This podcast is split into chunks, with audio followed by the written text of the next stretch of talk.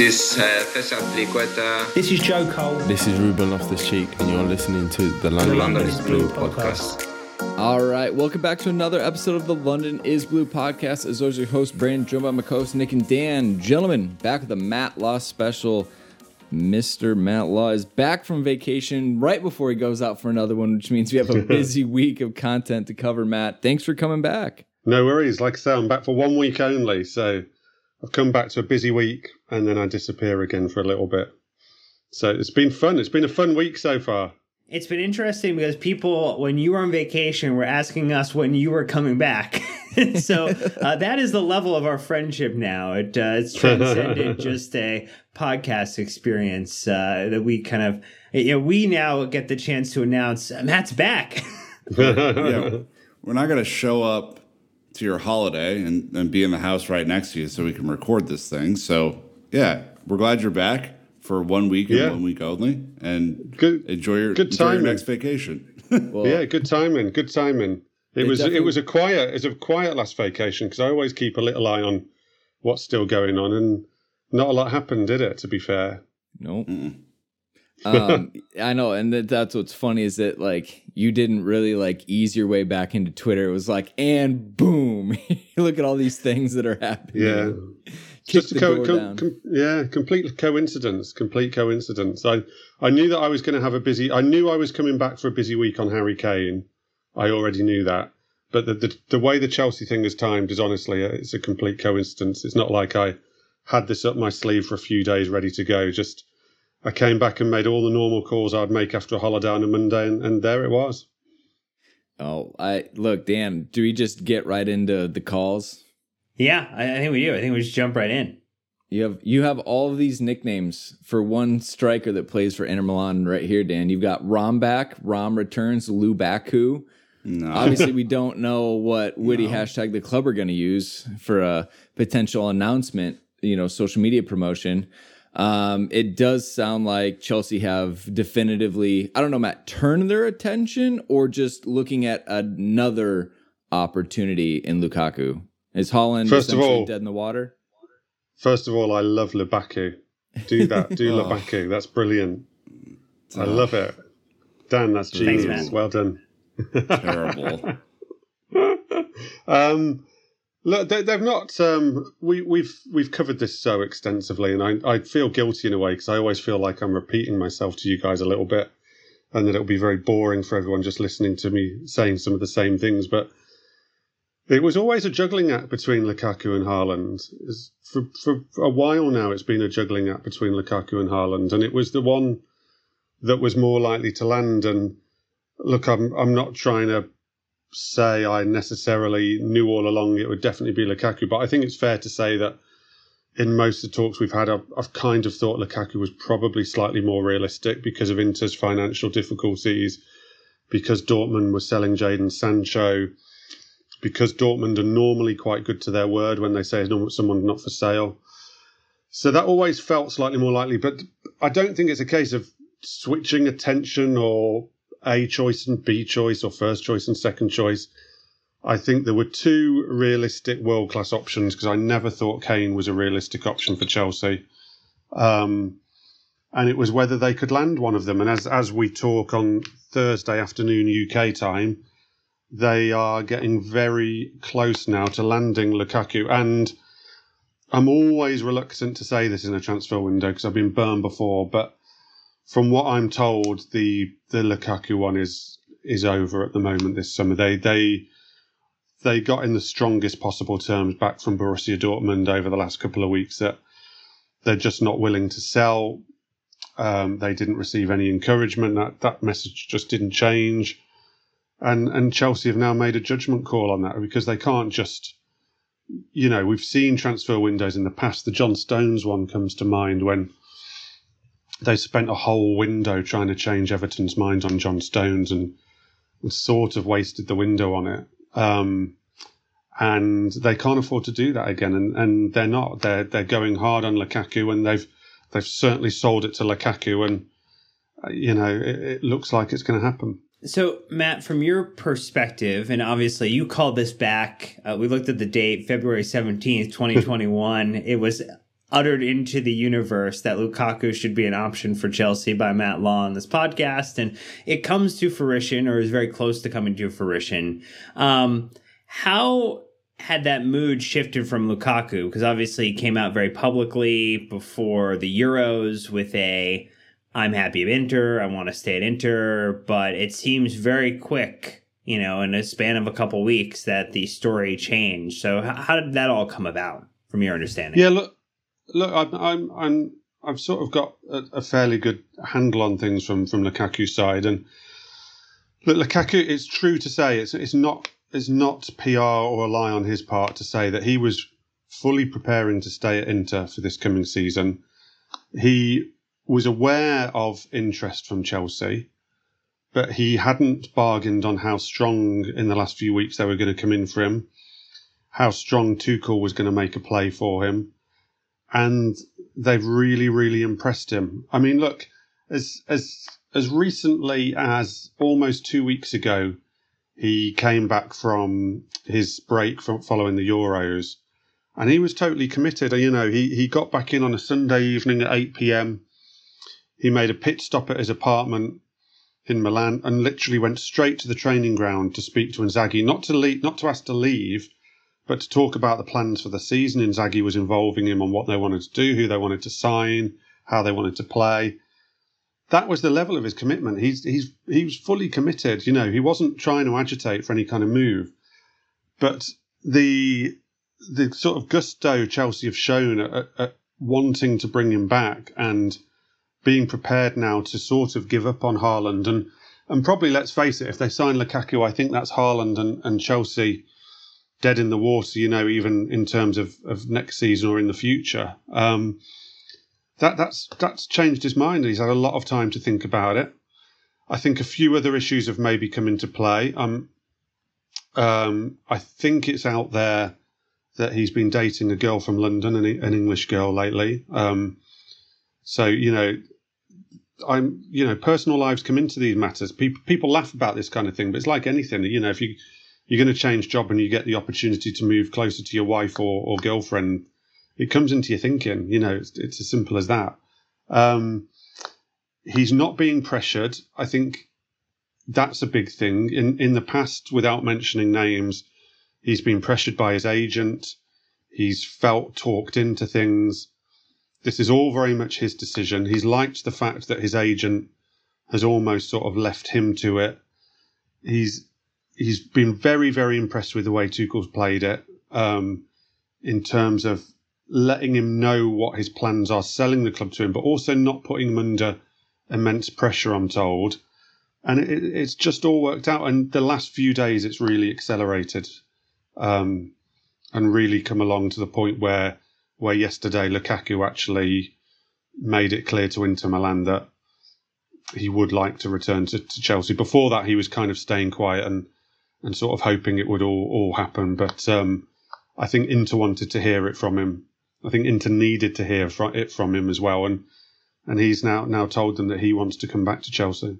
So is that you know for a guy like Lukaku who isn't um, necessarily the most dramatic person in the world, um, just hearing that I want to leave and I want to go to Chelsea is enough of a incentive for Inter, given their financial status, to kind of make that call? Is that kind of where we landed? Yeah, it, it feels like that. That's significant. It, it feels like Inter now almost have the freedom to sort of negotiate the price with with Chelsea, rather than just sort of quoting prices that they would like. I think now the, the negotiation has has moved on to like how how do we do this now? How how's this going to happen? Rather than is this going to happen?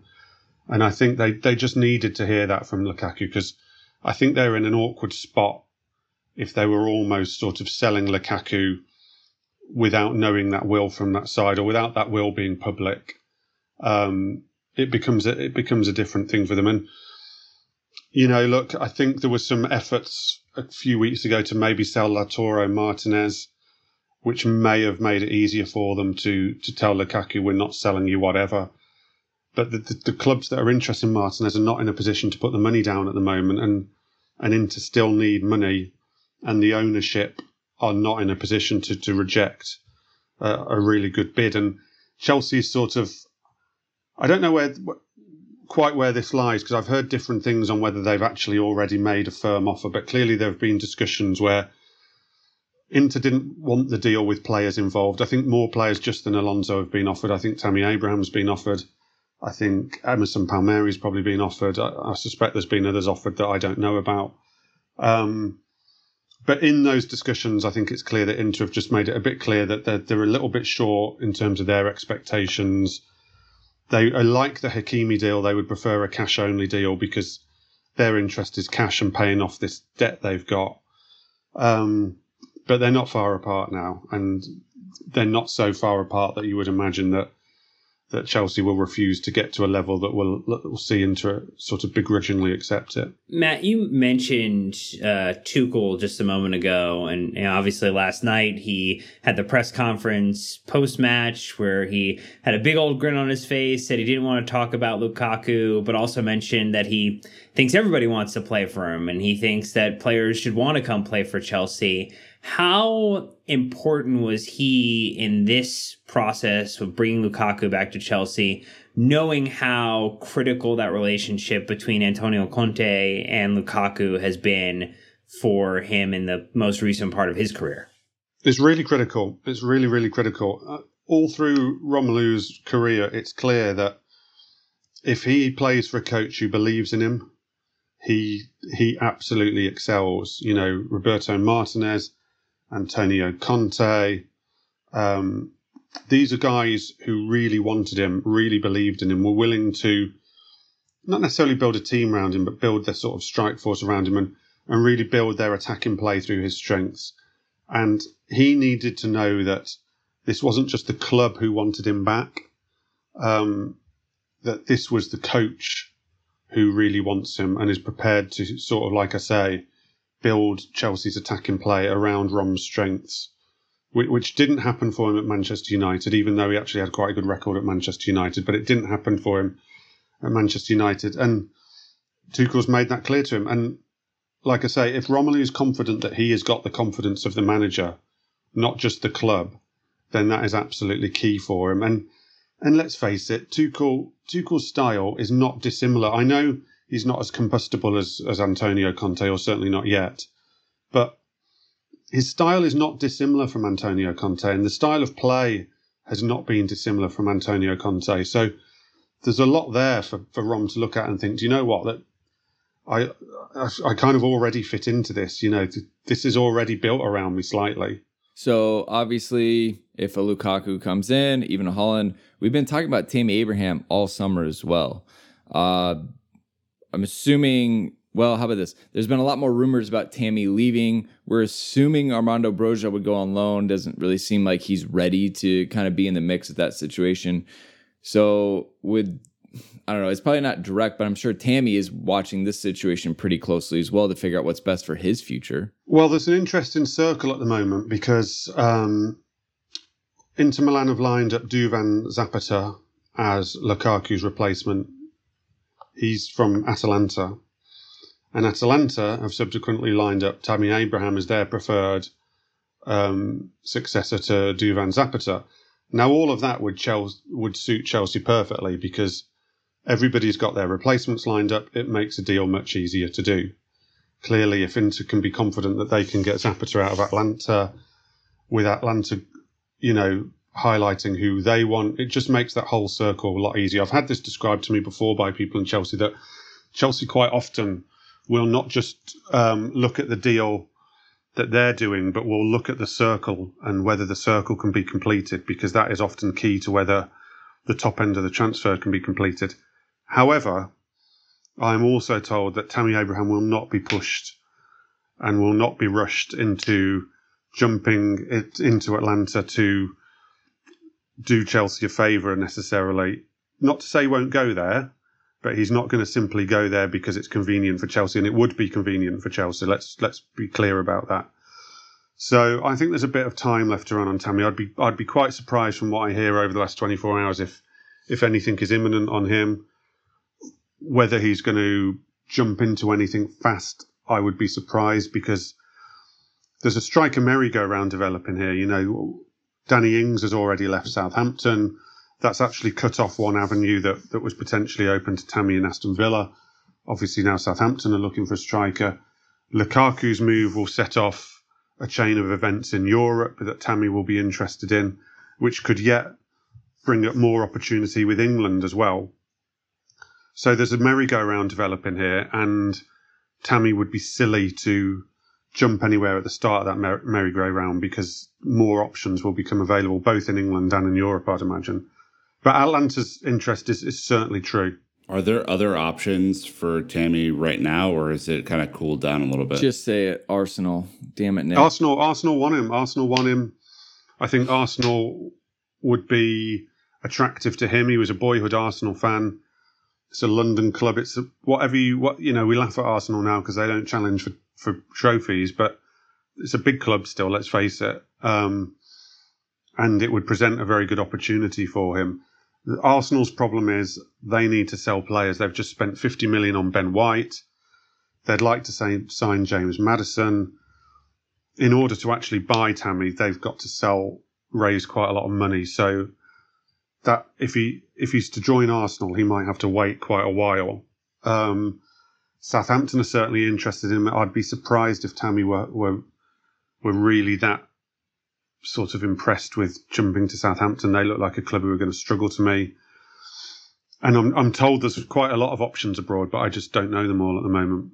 So, what does it look like? I think maybe the last knock on internally at Chelsea is uh, Armando Broja, who had a, a good preseason game, came in, looked lively, people started talking, but maybe now with Rom coming back means that a loan is more likely for him. What are you sensing in terms of interest for for taking him and continuing to level him up in terms of his playing experience? Yeah, I'd, I'd imagine he will go on loan. I I kind of always thought he would end up going on loan. To be honest with you, I think we discussed him once before.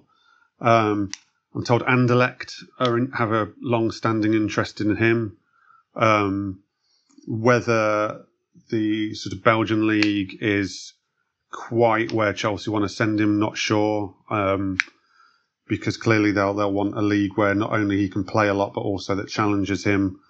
That's no disrespect to the Belgian league, but he could go to Anderlecht. I know that they they are very keen on him, um, and there are there are definitely other clubs, but yeah, he he will go out on loan now, and that that seems by far the best option all around because I just I've got to be honest, and this is no dis- disrespect to the lad. I just don't see him getting close to getting minutes at Chelsea, even in the even in the cups. Quite frankly, Uh, Very well, fair.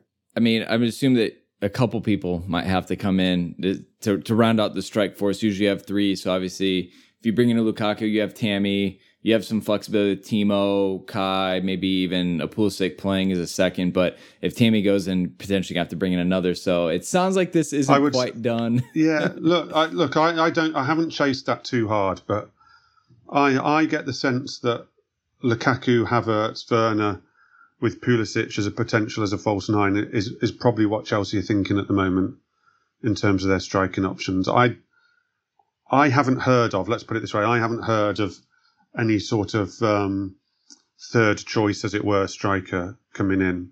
I'd I'd be surprised at that at the moment, but I haven't chased it. I haven't chased it, so so maybe. But Yeah. I, I think they're looking at. I think the the fact is is that I'm told if they don't land Lukaku, it's more likely that they'd start the season with Havertz as their number nine than than signing a sort of alternative, as it were. Um, and if they do get Lukaku, I think that just means that Lukaku, Havertz, Werner, and and as you say, Pulisic as a potential option gives them probably gives them enough enough options and strikers. You know, touchwood that that nobody picks up any serious injuries. And my last question is Do you get the sense that they're still looking at the 3 4 3 formation? It would seem so. It would seem so from what he's done in pre-season. I don't think he's even it, within a game deviated from that. That has surprised me a little bit actually. Um, the back end of last season, again, I think we discussed it on here. I, I was hearing that he would like to potentially be a bit more flexible this season, but whether whether with the striker and he could do that a little bit more because obviously, you know, you you could go to a, a three five two if you want with with a with a Lukaku. I think with someone who can play with their back to goal a bit more and hold the ball up. you could you could deviate from three four three to three five two quite easily, I'd imagine. Whether it allows him to play the four at the back, not sure. Not sure on that. It, it feels like maybe they're they're they're thinking more in line with sticking with the three at the back at the moment. All right. Well, let's go ahead and take a quick break. Uh, thanks to sponsors for financially supporting the show. But trust me, we come back, we still have a lot more. Jules Kounde, the center back situation, and then obviously shopping and selling that still will be done. All right. We'll be right back. All right. Deep breath. Striker Palooza is in the past. Dan, we can finally move forward. Uh, technically, actually, we move backwards on the pitch if we want to speak tactically. Well, even rewinding where we were in the Matt Law summer transfer break, you know, this is the Jules Kounde news that came out as you were away on a little bit of holiday.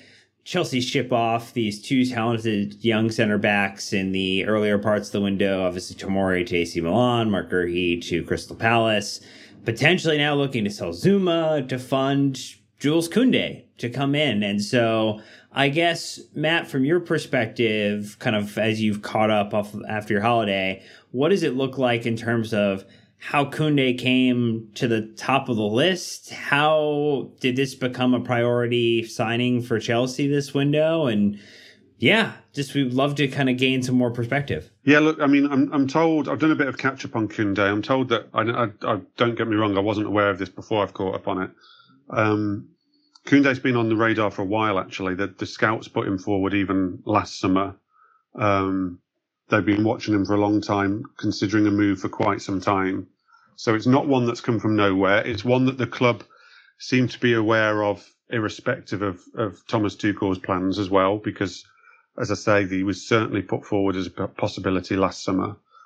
Um, I think it's interesting because obviously they were involved in Hakimi um, and sort of backed away from Hakimi in the end, who's obviously a right wing back. They they seem to have gone cold on Adama Traore, um, who they were certainly interested in at the at the start of the summer and the back end of last season.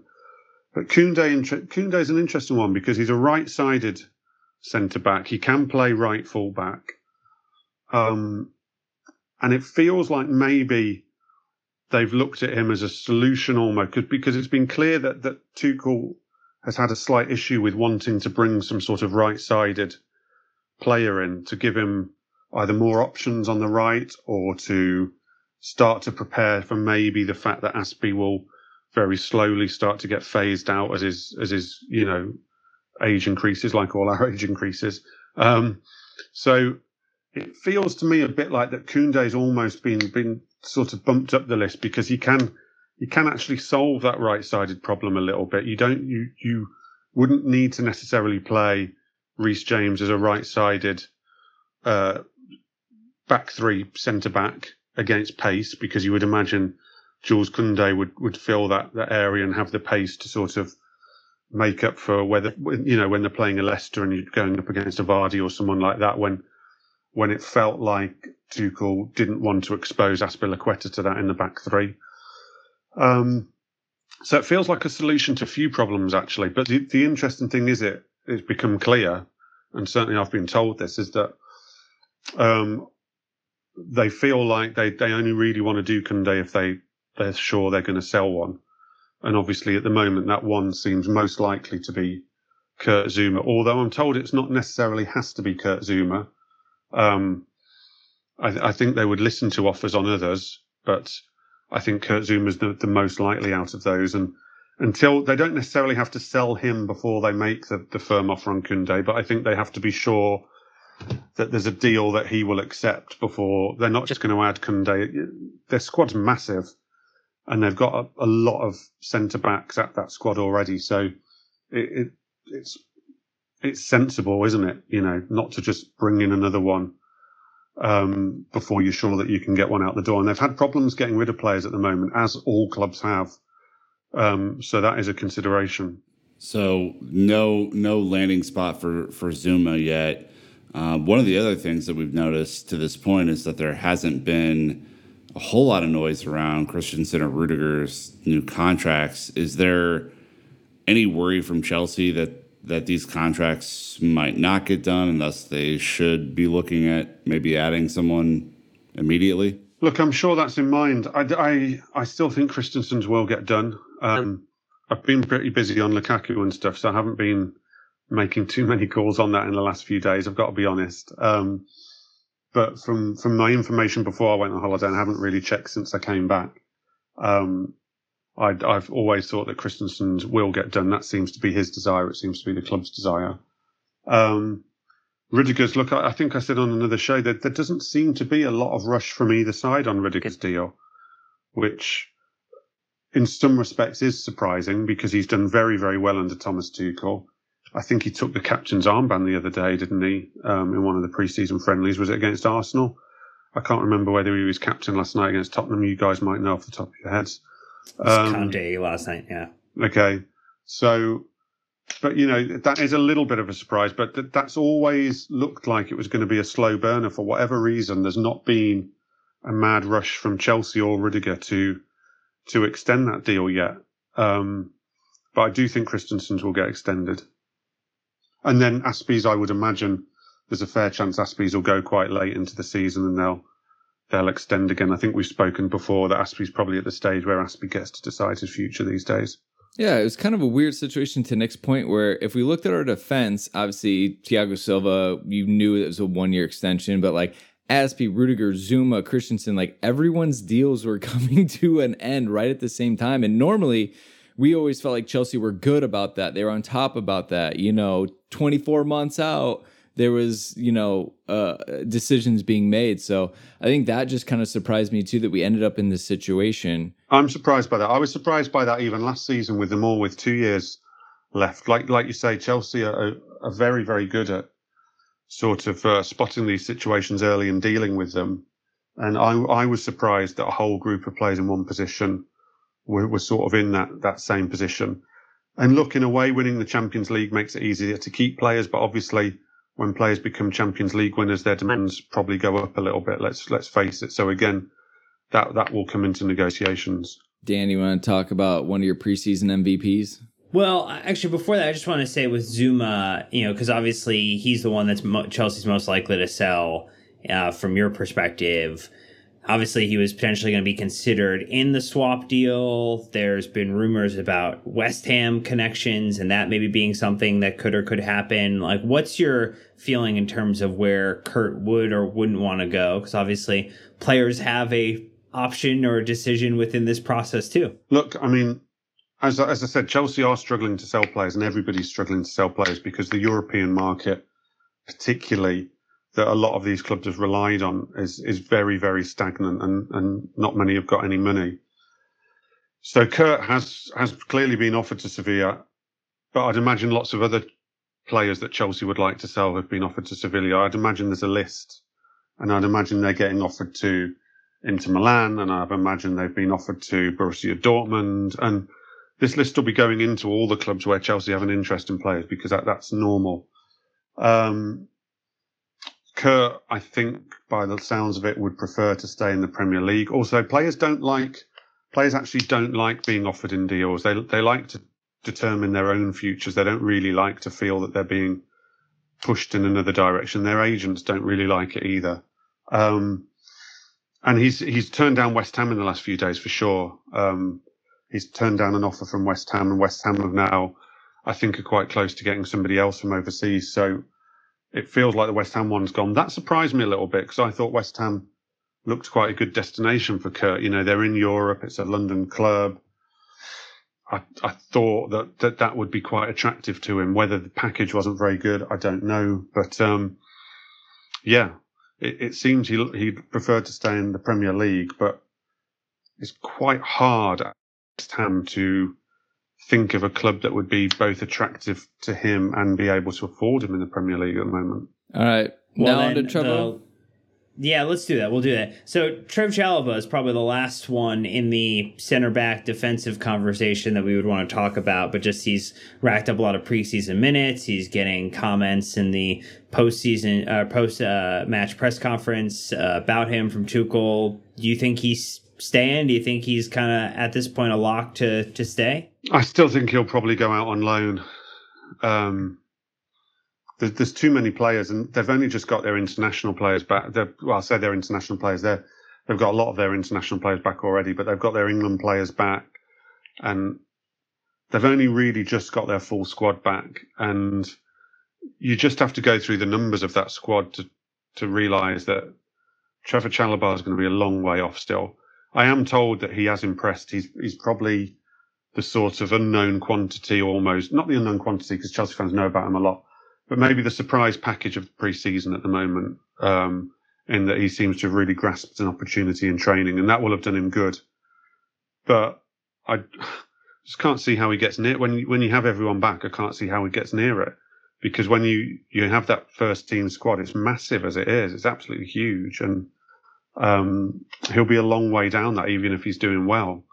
So it's clear that Tuchel quite likes him. It's clear he's had a very good pre-season. I would imagine it will end though with him going out on loan, even if it's quite late in the window, because Chelsea want to keep him around for a bit. Fair. All right. Well, let's go ahead and just turn all the attentions uh, to the shopping, and selling remaining. Look, we talked about it yesterday, Matt. I think what did the script say, Dan? Forty-two players on the roster That's right now. Forty-two. 42. I mean, my, my word. And uh, it obviously doesn't look like Chelsea going to complete a volume of signings like last summer, which is okay. You know, we're we're being a lot more specific with what we're going at. But will the club still try to make one or two more signings? It sounds like we've we did hear a lot of rumors about midfielders, but it seems like that's gone quiet too. Yeah, look, I think anything else now is probably um, dependent on sales. And that's not from a transfer funds point of view. That's just from a, a squad balance and a sense point of view. You can't have a squad. You know, it's ridiculous in the first place that you're talking about 42 players. That is crazy. Um, and, you know, in that you've got like Baba Rahmans, you've got Danny Drinkwaters. It, it's crazy. So they have to address that and they can't just keep adding to that and adding to that. It would be absolutely insane. So just from a squad balance point of view, I don't see the midfield now. It, it feels like that's been parked. Um, and I think they'd have to make some big sales pretty quickly for that to become a live issue anytime soon. But you know, you never say never. If they can shift out the right players, then I, I, I hear that Tuchel still would like another midfielder. I think he might have even referenced something to do with the midfield in talking about the fact that Billy Gilmour had gone out. Because if you look at it, actually, if you if you assume that the Danny Drinkwaters and the Ross Barkleys and all these people will eventually leave, whether it be permanently or on loan, then they'll actually be a midfielder short on last season. So I think Tuchel would still like a midfielder, but I do think it's massively dependent on on what happens in terms of outgoings because they can't just keep adding. It, it would be madness and. And the wage bill with all those players still at the club is just insane at the moment. They have to be sure that the wage bill is going to come down, even if it's in terms of players going out on loan and other clubs contributing to the wages. So while they now they've gone in hard on Lukaku and about to do Lukaku, I think it feels like the midfield is parked for now. And, and in terms of Declan Rice, Declan Rice has returned to West Ham training. Declan Rice is currently preparing for the fact that he'll be a West Ham player next season. He's not kicking off or or trying to force anything. Um, that's not to say nothing. There's absolutely no chance of anything happening. He's not going to sign a new contract at, at West Ham, but I know from Declan Rice's point of view, I think he, he's probably in the headspace at the moment where he thinks something, whether it be with Chelsea or another club, is probably starting to look more likely for next summer than this summer, and and that's my view at the moment as well. Do you, do you get the sense, Matt, um, as far as like Chelsea trying to move on players that we know won't be a part of the squad, right? Your Drinkwaters or, or whoever, Bakayoko.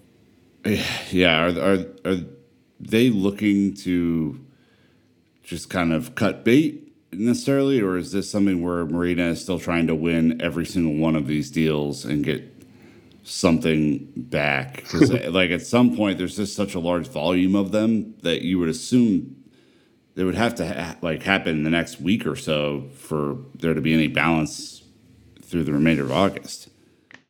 Yeah, I, I, Marina doesn't mind pushing these things late. I don't think she'll think it has to happen in the next week or so. And to be honest, with the way the transfer market's looking, they might have to wait till the final week when there's a bit of a flurry and when there's a bit of a more of a panic from clubs. Um,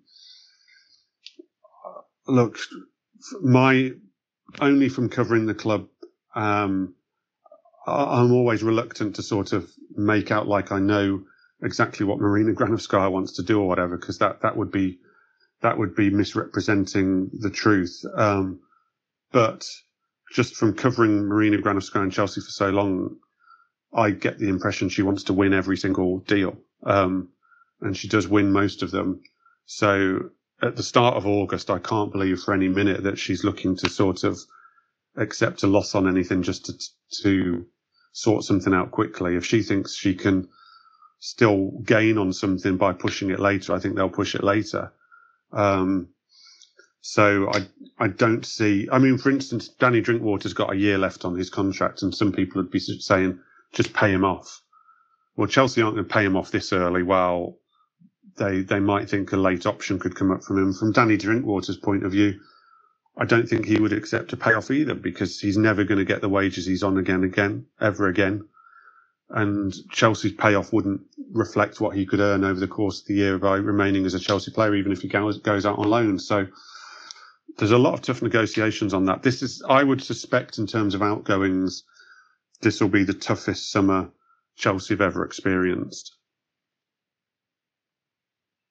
And that's So no partly also due just just to just to add on that as well. That's also due to partly in fact that, and this isn't Chelsea's fault, that a lot of the loans didn't go awfully well for these players last season. You know, Ross Barkley started out really well and that turned to absolute rubbish by the end of it. Danny Danny Drinkwater hasn't done anything now for a couple of years on loan. Bakayoko's loan was so-so, not enough to really spark anything. No one's really ripped up the, you know, ripped anything up on loan, which again has, has made it more difficult for Chelsea. Bat Batshuayi, Batshuayi spent the season on the bench at Crystal Palace, didn't he?